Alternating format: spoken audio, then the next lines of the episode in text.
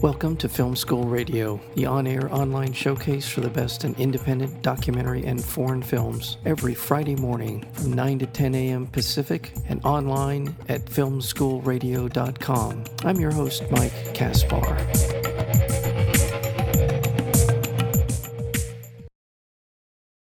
Street Gang, How We Got to Sesame Street, takes audiences inside the minds and the hearts of the Sesame Street creators, artists, writers, and educators who together established one of the most influential and enduring children's programs in television history.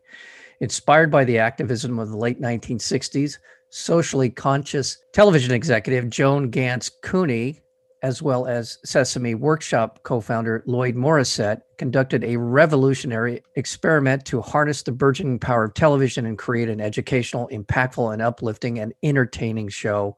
There are so many other people to talk about, to feat as far as what the success of uh, Sesame Street was, including Jim Henson and Jon Stone and so many others. And we're joined today by the director of this wonderful documentary film called Street Gang How We Got to Sesame Street, Marilyn Agrelo. Marilyn, welcome to Film School Radio. Thank you so much for having me. Thank you. And thank you for this because I've watched it two, maybe almost three times because just it's such a great vibe. The whole the whole thing is such a great vibe. And even if the people listening to the sound of our voices did not grow up at a time when Sesame Street was on and they were either too old or whatever it was, you really should see this because it is this program is kind of a miracle to have occurred. And I'm so glad that Marilyn, you were able to capture some part of this sort of magic. How did you come to this project? Oh my God, there's so much to say here. I came to the project through the executive producer, Trevor Crafts, who had optioned the book and was looking for a director, knew me for 20 years and thought of me, which was fantastic. I had no idea that the Sesame Street story was as important and profound as it actually is. I mean, of course, the genius of Jim Henson and the Muppets and a genius of this sophisticated comedy writing and everything that went into Sesame Street was fantastic. But to understand through researching and reading Michael Davis's amazing book, Street Gang, it was such a surprise to learn that this actually came out of the civil rights movement that that Sesame Street was started by a group of activists who wanted to change the way that lower income children and children of color were educated and they wanted to harness the power of television. They saw how television was so in, impactful, how every kid was reeling off uh, jingles from commercials, that the repetition of a commercial could actually teach something. Let's try. Let's try to do this. I mean, it sounds a little simple now, but it was actually a huge idea bringing in people like Jim Henson with his Muppets and bringing in the amazing Jon Stone, who to me is such an unsung hero because no one really knows his name. And uh, a big goal of this film was to introduce him to the world as the person who really was behind most of the big ideas behind Sesame Street. Thank you for that. I mean, I'm old enough to have remembered when it came on the air. And I do remember how different it was for children's programming. And the presentation was different, the vibe was different, the and there's so many elements I could go on and on about in terms of why this was such a groundbreaking and i hesitate to use the word important because it puts it sounds more stuffy than i mean for it to be mm-hmm. but it was it was an important breakthrough an important development the idea that you would also let's not forget that children were actually collaborators of, on this program, right? The input of the children that it was targeting was incredibly important. But before you answer or before you respond to that, that Budweiser ad I, that, that you use in this, I remember. I was raised by TV. I can attest to the, the research that I saw in the film. I I was set down in front of a TV at three or four years old, and that was it. So yes. I can completely relate to why this is so important. But please respond, if you wouldn't mind, to this idea of children and these other creatives being a part of the creation of this program. I mean, the whole um, manner in which this show was developed was different than anything that had ever come before. The educators and the uh, psychologists who were developing the program, along with television writers, would bring children in and show them uh, clips, show them all kinds of animation, little film clips, little commercials that they had made selling the alphabet or selling counting. And they were constantly monitoring how kids were reacting, what was catching their attention, what was sticking, what wasn't working. It was developed in such a scientific way. I mean, everything that had come before Sesame Street was simply a vehicle for selling toys, breakfast cereal, candy. Nobody thought to really do good or to really have an effect educationally. This was brand new. And the TV writers that came in to work on Sesame Street suddenly were confronted with educators saying to them, This has to teach something. It was none of it had ever been done before. None of it. And the people that took it on really revolutionized television. And I would guess that most TV programming since Sesame Street came out has borrowed from that playbook because it was spectacularly effective. And also, let's not overlook the fact that there was a kind of resistance to this programming. It, there, there, there was. We live in a politically charged environment today, but I, I would say that 1970s moving forward took no take no back seat in terms of sort of the the polarization in our country, even to this day, and I and I think that because and we can I want to get into the sort of the the the not only the vibe of the show, but its setting, which I think may be in all the things you said, the scientific approach, you know all the different sort of ways in which cognitive recognition and all of these different concepts were introduced to children's programming. But also on top of everything else we're going to we're going to what's the setting for this particular show and how different that was it was really quite something. One of my favorite scenes in the movie is an interview with Jon stone where he talks about sitting in front of his tv so he's involved in developing this show this new thing that no one has ever seen before but they don't have a setting for it. And he didn't want to repeat the you know, fairyland kind of magic castle or circus tent uh, sets that were common in that time for children.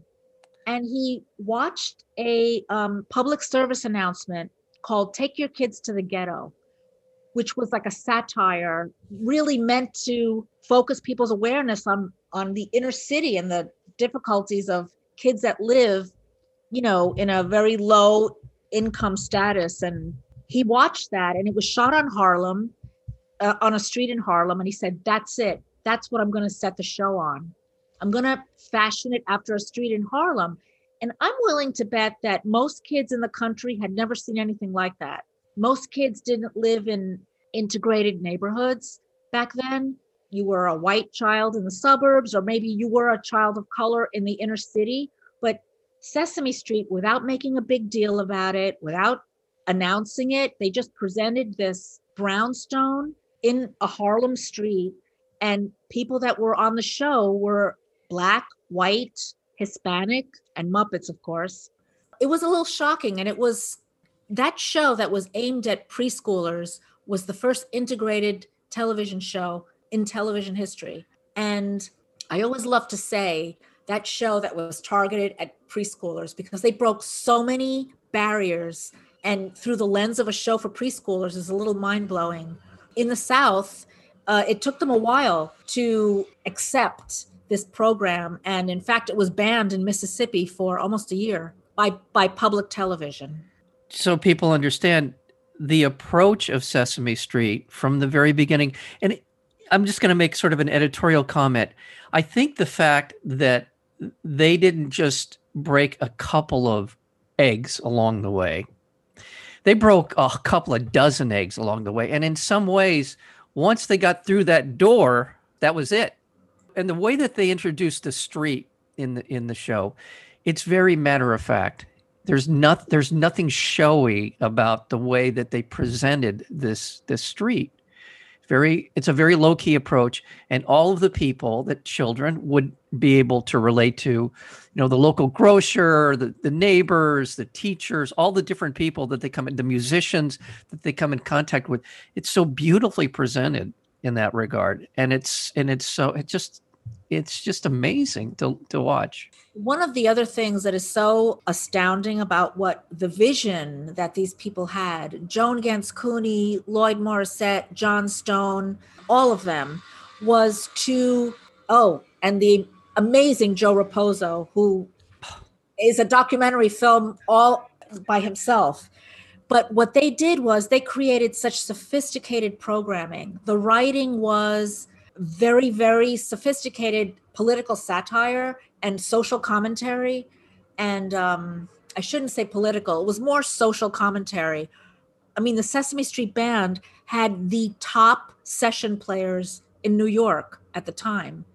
The writers were writers that came out of television late night comedy it was top flight entertainment and their reasoning for that was that they wanted the adults to watch because they understood that kids would learn so much more effectively if they were watching with their parents. And so they brought in movie stars, heads of state, stars in the sports world, and celebrities were knocking down the doors to appear on Sesame Street. It became a badge of honor very early on.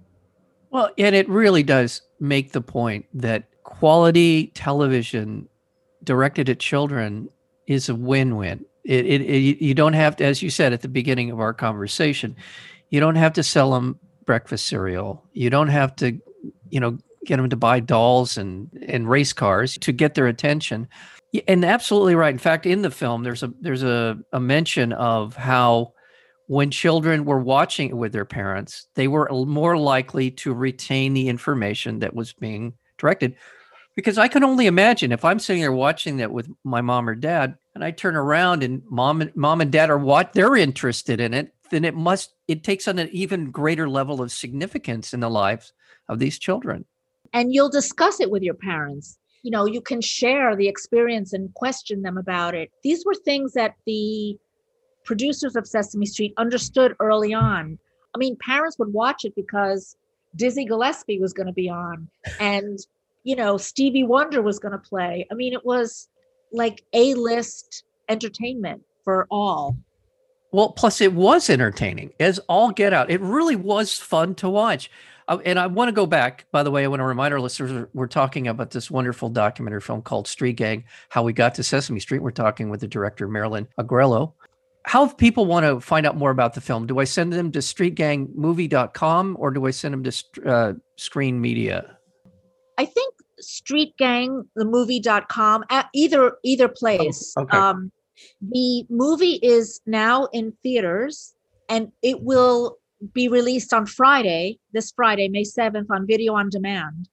So this will be a wonderful thing. I want to go back to the kind of the Mount Rushmore, if you will, of the of this particular show, because it it I mean these are really visionary people, and th- th- there's a great story about the party that Joan was at. These are the kind of happy accidents that happen that you go, you know, this is this was meant to be. And, and let's talk about Joan Ganz Cooney and Lloyd Morrisett and their sort of their relationship or how they got to know each other. So Joan was a young television producer. Um, you can imagine there were not that many women uh, in the world of television working as producer, but she was very involved in the documentary world. She also was very interested in education. And Lloyd worked at the Carnegie Foundation, which was very much involved in researching education, and they were they had an interest in educating children of reduced means, let's say. And Joan and Lloyd had been introduced by friends, and there was a party at her house, and the topic of television came up, and Joan had a belief that television was really the wave of the future. It's hard to imagine, but in the late 60s, not everyone watched television. It wasn't in every single household, and it certainly was not considered by anyone to be an important vehicle for information the way it can be now.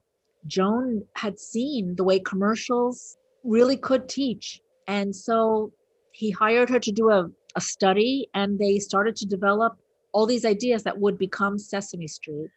Now, whose idea was it to begin bringing in the educators, the, the scientists, if you will, um, into that process? I believe that was a joint decision they made after speaking. Lloyd is a psychologist and an educator.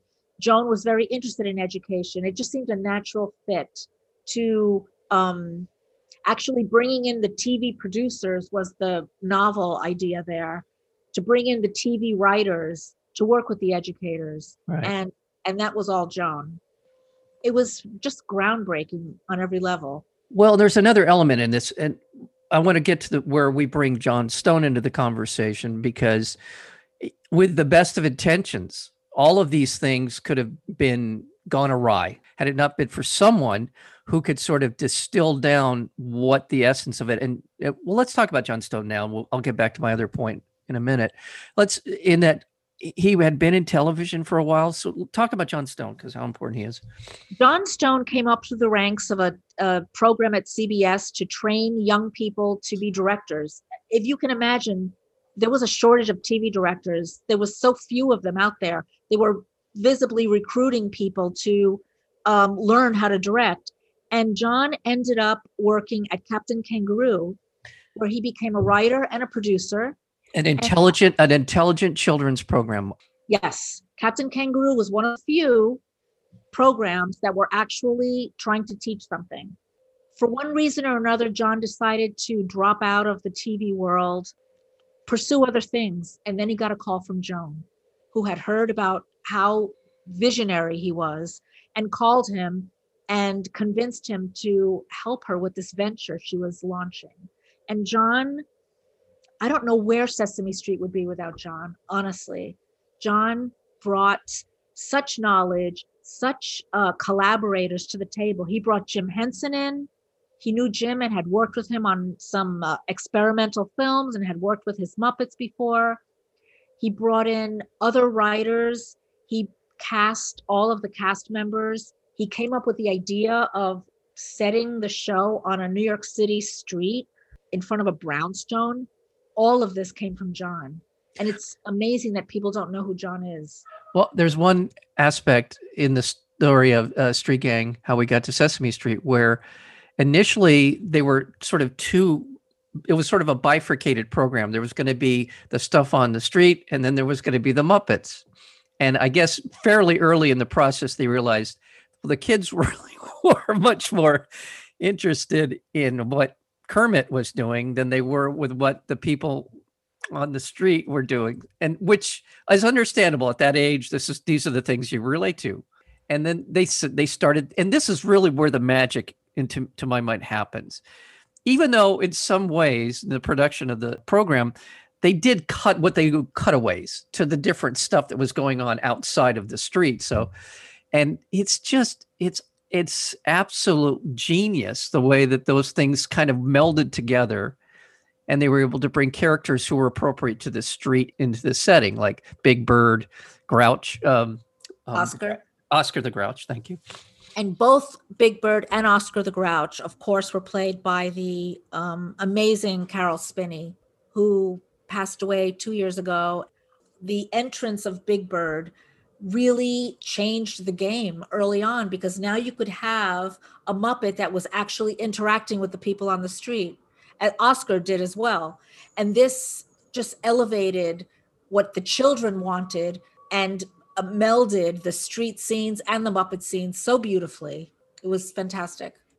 Again, I was too old to have been sitting down and watching this, but the, I, I've never gotten over children's programming, being able to relate to it. I don't know what that says about me, but there was Captain Kangaroo. I grew up, and with all due respect to my parents, my mom had three kids by the time she was 25. I mean, the TV was the best babysitter available. And, you know, it's just the way it was. And I, I grew up on Soupy Sales, which was another kind of entertaining, funny, kind of madcap in the same way that the Muppets were. But then, then I evolved to Pee Wee Herman, and all of those things to me sort of are on a continuum of creativity and high quality entertainment. That's really kind of, and you'll keep people engaged. Is is that too far off the mark, or is it? How do you? No, it's exactly on the mark. my first documentary, Mad Hot Ballroom, was about kids in the inner city who learn acceptance and respect through ballroom dancing, through looking at each other in the eye, through this art of dance. And the children that watch Sesame Street learn acceptance and respect Yeah. and and so many things through the art of music, puppetry, writing. Really what I think is the arts can be such a vehicle for deep social change. Yeah. And when kids are exposed to it, it's almost limitless what can happen. And I would use uh, another word to describe the the feeling that you get from watching Sesame Street and from what you get from watching Street Gang, and that is the humanity of it all. Yes, absolutely. Absolutely. I mean, what what this show did was bring kids a mirror of of the authentic world they live in and gave them the tools to understand it and to thrive in it. Little kids, they're little people. You Yeah. you learn that pretty early on when you're around kids. They're little people. They don't have the tools that you and I possess. Give them the tools and let them be a little bit bigger people, and and hopefully, absolutely. I'm so thrilled that this movie's coming out at this moment. I really am because it's been such a hard year. People have been so cut off from each other and isolated. I feel like it's bringing people back to something that was maybe something that we've lost sight of a little bit. I agree. I agree, and it's just so fun to watch uh, Frank Oz and Oh. Jim Henson. I know I'm going to watch this a couple more times. I mean, it's just one of those movies that I, I just or documentaries, more accurately, you'll want to watch over and over. And it and fortunate for you, the listener, you're going to be able to do that on uh, May 7th. You'll be able to start watching it on video on demand. It's currently in theaters, so if you want to check your virtual theater outlet, you can do that. And I hope you do because I guarantee you, you will be entertained. So you can go to streetgangmovie.com to find out a lot of information about the film, about the filmmakers, and about how you can watch it. I guarantee you, I have a money back guarantee from me to to you, the listener, for on this on this documentary film. So I want to thank you so much for the film. Thank you so much for spending some time with us on on uh, on Film School Radio. Thank you so much for having me. It's been such a pleasure to talk to you. As well. The film again is called Street Gang How We Got to Sesame Street. We're talking to the director, Marilyn Agrelo. Thank you so much, Marilyn. Thank you.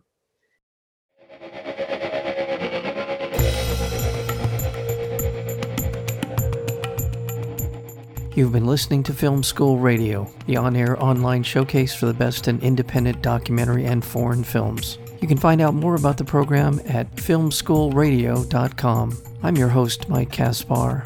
Thank you for tuning in, and we'll see you next week with another edition of Film School Radio.